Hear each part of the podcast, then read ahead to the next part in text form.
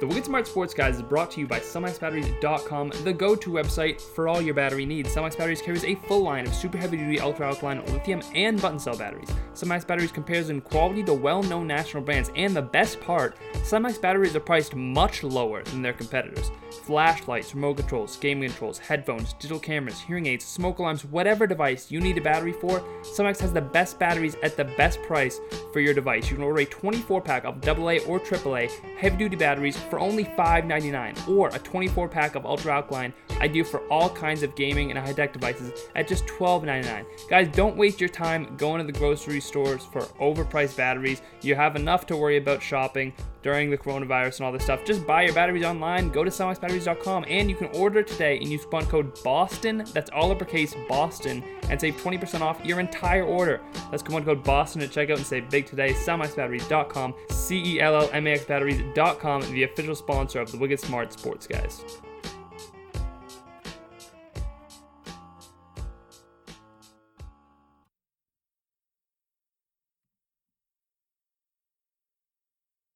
All right, welcome back to another episode of the Wicked Smart Sports Guys podcast. Thanks as always to Dolly Dreams for the intro music. This week, we're talking baseball with friend of the podcast, Mark Chekares. He writes about the Red Sox for BoSox Injection and Chatter of Champions. He also hosts the Loaded and Land, uh, Loaded on Lansdowne podcast, which you can check out on iTunes. Mark, welcome back to the show. Thanks for having me, K J. I appreciate it, and uh, great to talk to you again. Okay, so Mark, I want to start with this. Yesterday was the anniversary of one of the best and most memorable, uh, heartwarming also I should say, Red, regular season Red Sox games, certainly in my lifetime, the Jon Lester no-hitter against the Kansas City Royals.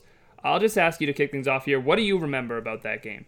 Well, you know, I remember it, well, going into it thinking it was an uneventful Monday night game against the Royals, and uh, I sat down on my couch to watch the game, obviously to enjoy it, and uh, beginning of a work week and everything else. So, you know, I knew that I was probably going to do what I did every Monday baseball game, you know, during the week, was probably uh, record it in some fashion and then probably watch it the next morning when I woke up, uh, which I did end up doing. And it was a nice, uh, nice little surprise uh, the next day.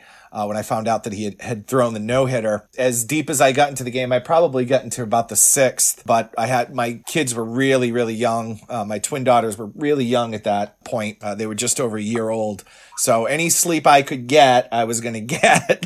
and, uh, but, you know, I, I think the thing that stands out to me was how happy, uh, Terry Francona was.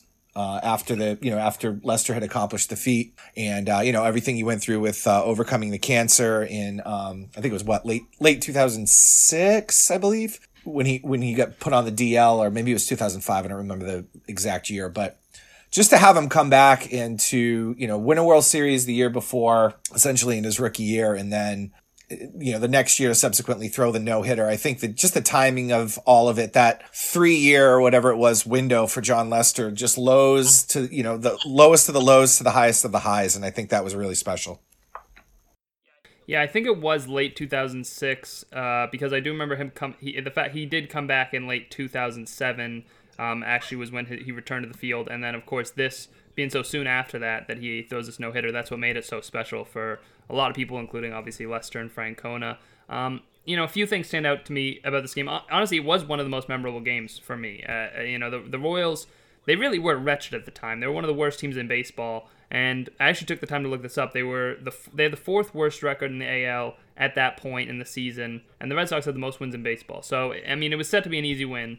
Um, the play I remember most vividly, and I got to relive it yesterday, was that Jacoby Ellsbury catch Uh, in, in the fourth inning, and, and it was a play that really endeared me to Ellsbury and made him one of my favorite players for many years there. You know, in, in his prime, he really was spectacular. I love Jacoby Ellsbury. He was like a Jackie Bradley level fielder, but he could actually hit. So, you know, people might forget, he finished second in M V P voting in two thousand eleven, and I mean, I wonder, by the way, there's a little bit of a sidebar, but if the Red Sox looked at Mookie Betts and were worried his career might take a similar trajectory that to what Ellsbury's has taken, because they're not too dissimilar, but we're getting a little off topic there. The catch by Ellsbury in the fourth inning was something I always remembered because if it wasn't for that spectacular defensive play, that no-hitter never happens. And I know it's a little silly to do this, but I'm always the person that's thinking about a no-hitter in, like, the third inning. So, you know, after after you get six outs with no hits, I'm like, oh, uh, hey, uh, what are we headed for here? But, it, you know, it's always on my mind because, to me, it's the most captivating thing that can happen in any regular season sports game.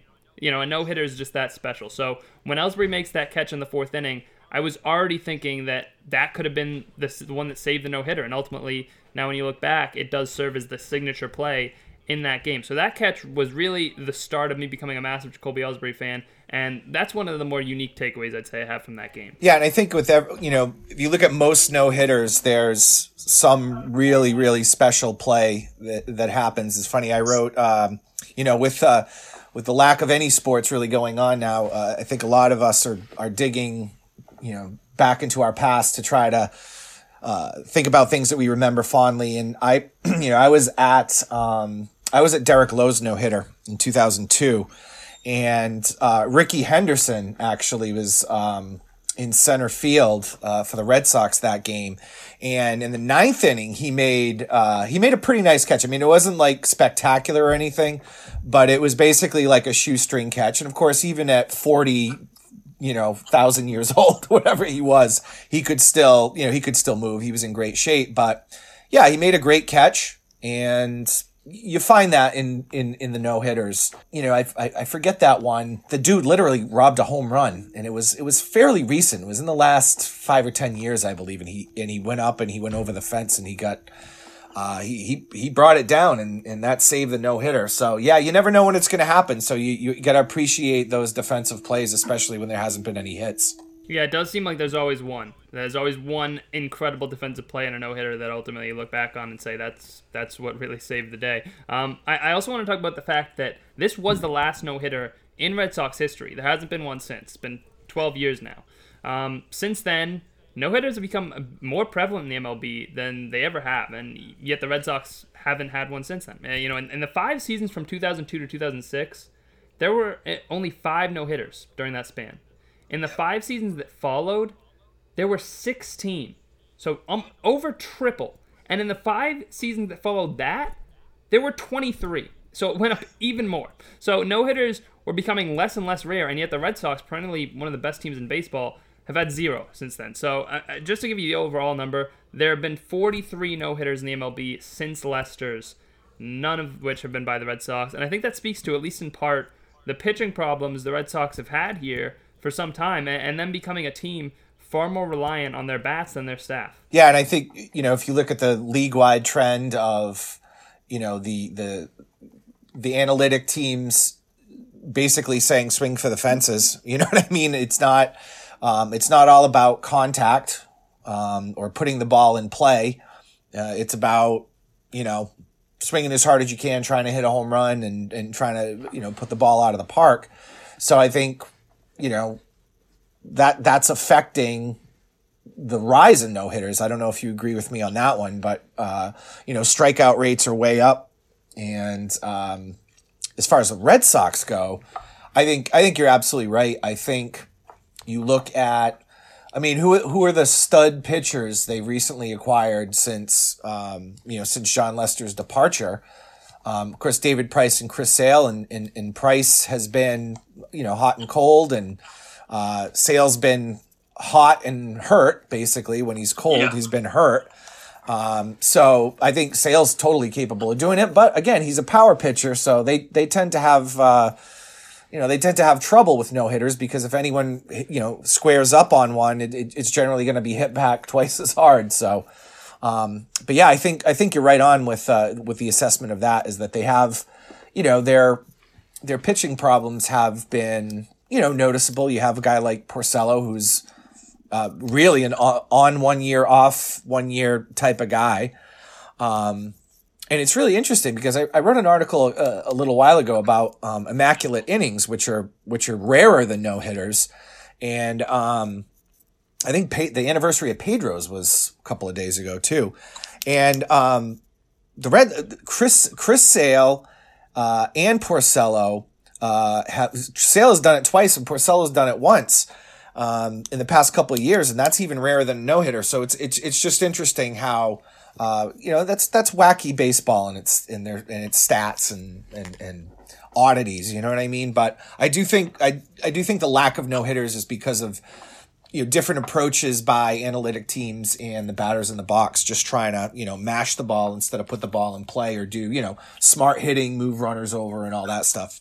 Yeah, I don't know, because I do feel like this kind of uptick in no-hitters happened a little bit before the analytics wave happened. I just, I mean, I think it, the timing doesn't quite work perfectly, but I don't have a better answer. So, uh, so we'll go with yours. But, um, yeah, but, but Chris, the Chris Sale point I did want to talk about because It, it, I mean, he has. He was the guy that the Red Sox. It felt like they finally found their ace. They spent years trying to trade for Felix Hernandez and get like one one of the best pitchers in baseball. They they spent so much time trying to do that, and they finally get Chris Sale, and now he's on the injured list this all this time. And you know they still don't have that guy. And I don't want to press this point too much because not every no hitter is by a world class pitcher. So it's not like I'm saying the whole reason the Red Sox have had this no hitter drought is because they can't find that guy, but it still speaks to the whole idea that their pitching hasn't been up to the standard of the rest of the M L B or these great M L B teams. I mean, when you look at the list of teams that have thrown no-hitters, a lot of them are by the best teams in baseball. The Astros, the Dodgers, like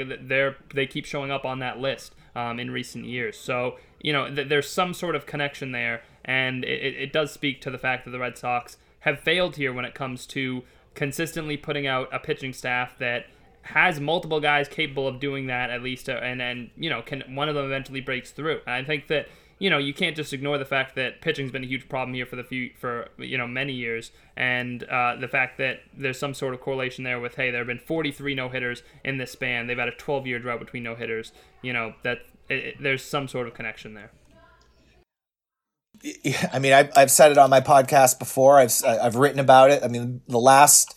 You know, to bring this kind of full circle, the last best homegrown pitcher, starting pitcher the Red Sox had is Jon Lester. I'm, I'm sorry, but Clay Buchholz was too erratic to to throw in there. He had his moments. He had his no-hitter too. But, um, you know, I just think that, you know, Lester was a stud, um, especially for especially for the Red Sox. I just think that um, he fit in really well here.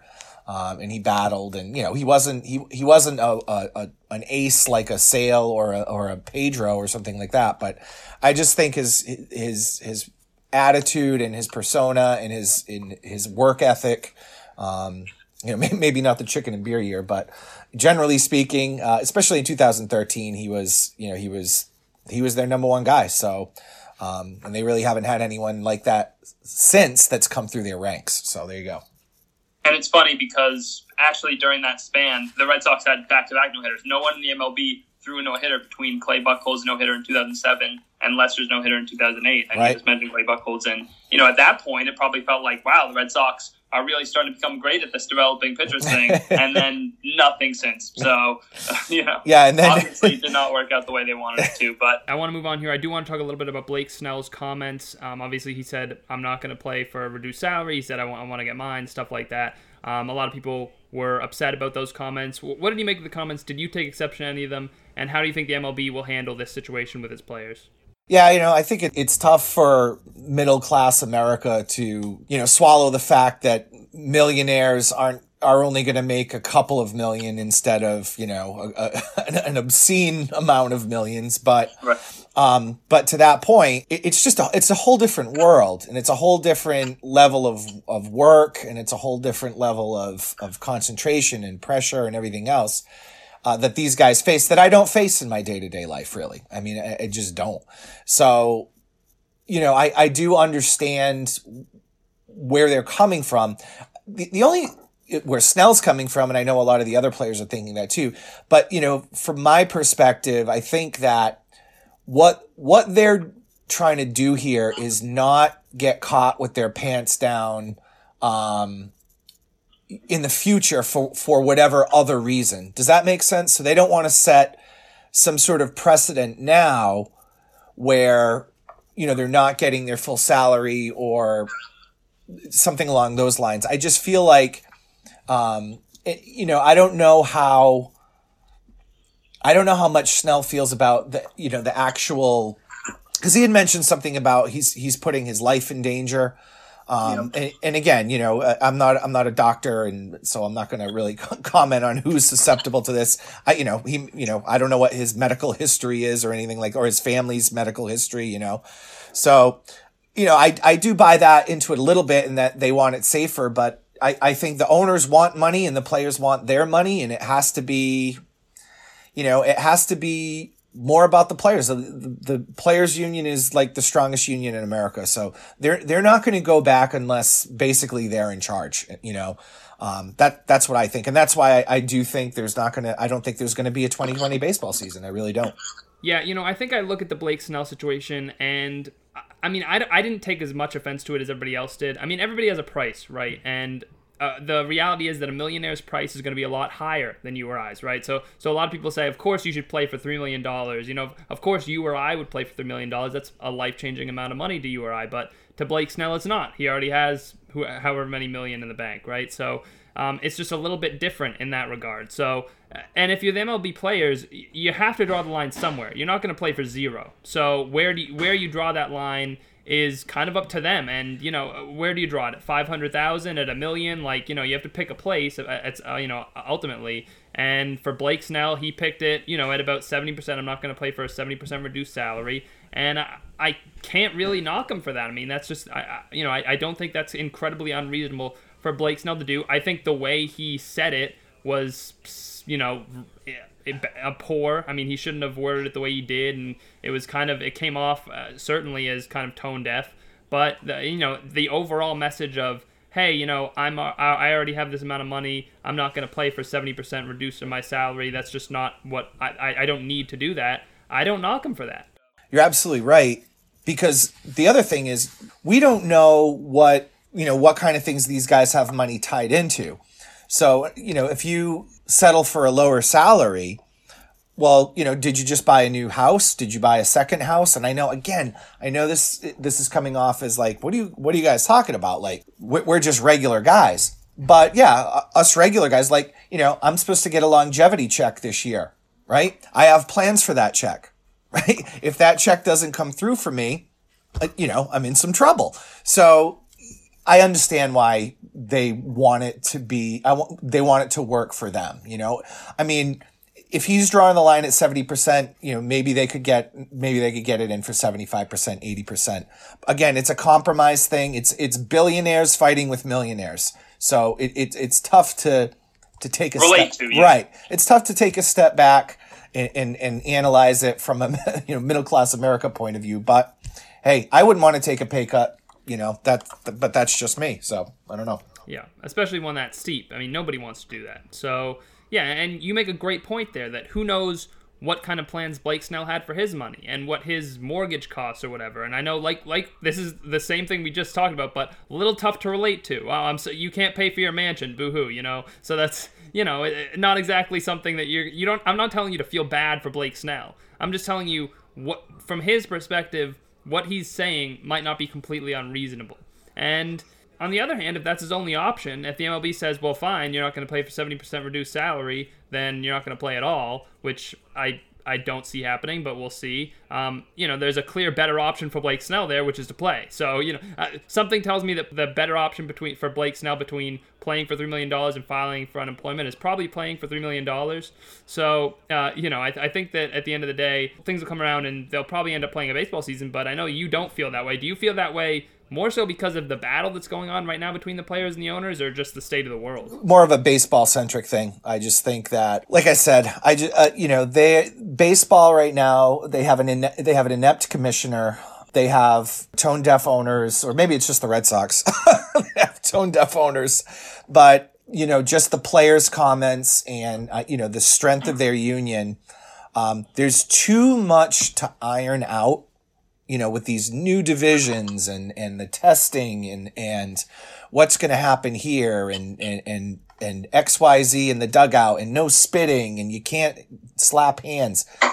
I mean, every, every little thing is going to be, ha- have to be under a microscope. And I just don't think that, you know, baseball is going to be able to do it. I really don't. If they, you know, they said they wanted to start July first. Um, and have a spring training in June. Well, June's June is uh, ten days away here, so I mean, They got to figure it out by then, and I don't think they will. And I, I think I don't think they're going to go into, oh, we're just going to play uh, a round robin tournament in September. I just in front of no fans. That doesn't make any sense. Yeah, I mean, look, it is very complicated, but it sounds like these leagues are motivated to do so. And I know many people have brought up the idea that the M L B is even more so motivated because they haven't played any games yet. And so, you know, where these other leagues have already made some money for their regular seasons, the M L B is not. So, you know, we'll see. I mean, you know, like you said, it's very complicated. There's a lot of things to iron out, but, you know, it ultimately comes down to what how motivated these teams are because, you know, I think you're right. You're right. It, they're, they're, it's super complicated, but it's not impossible. So if you want to do it, you should be able to figure everything out, and if there are a few mistakes along the way, so be it. I mean, it's not. You're absolutely right. It's it's it, no one's you know, no one in our lifetime has been through this before, really. You know, on this on this grand of a scale, uh, where you know major major things that we're used to as far as our lifestyles have stopped, right? Restaurants and and, and sports and and concerts and stuff like that.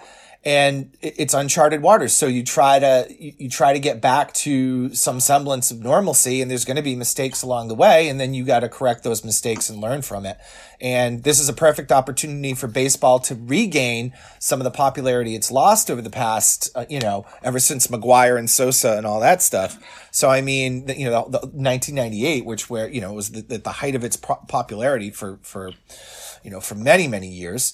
And then, you know, it's, it, it's, it's died down again. And this is the perfect time for baseball to, to, to pounce, and they're not on the same page, you know? So, and they had, they had more time than anyone to figure it out because like you said, this season hadn't, hadn't even started yet. So. And Mark, I was going to say there at the end of my last statement, I was going to say, if there are a few mistakes, it doesn't matter. It's not the end of the world.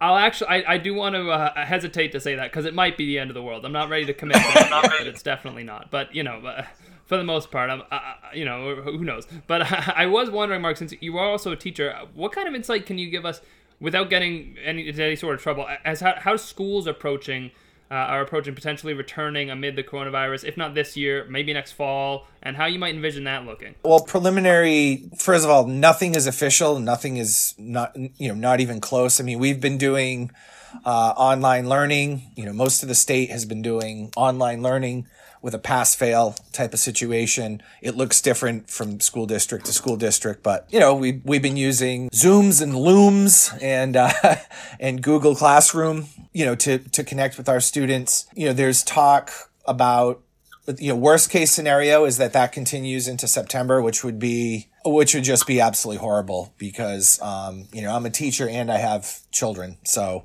I'm, I'm teaching and then I'm teaching them. And let me tell you, for a parent to do academics with their with their children, that, you know, they look at us as, you know, we're home from work and it's, you know, maybe a, a half an hour of homework uh, a night, but not two hours of instruction, you know. So that's been tough. It's been stressful. And that, you know, so that would be the worst case scenario, is that we we have to continue this teaching from home, which is just, I mean, that that's not the name of the game. You know, you want to interact with your students. You want to be face to face. You want to uh, show your personality and and and and see them, and do group work and all that stuff. So it's it's definitely not ideal.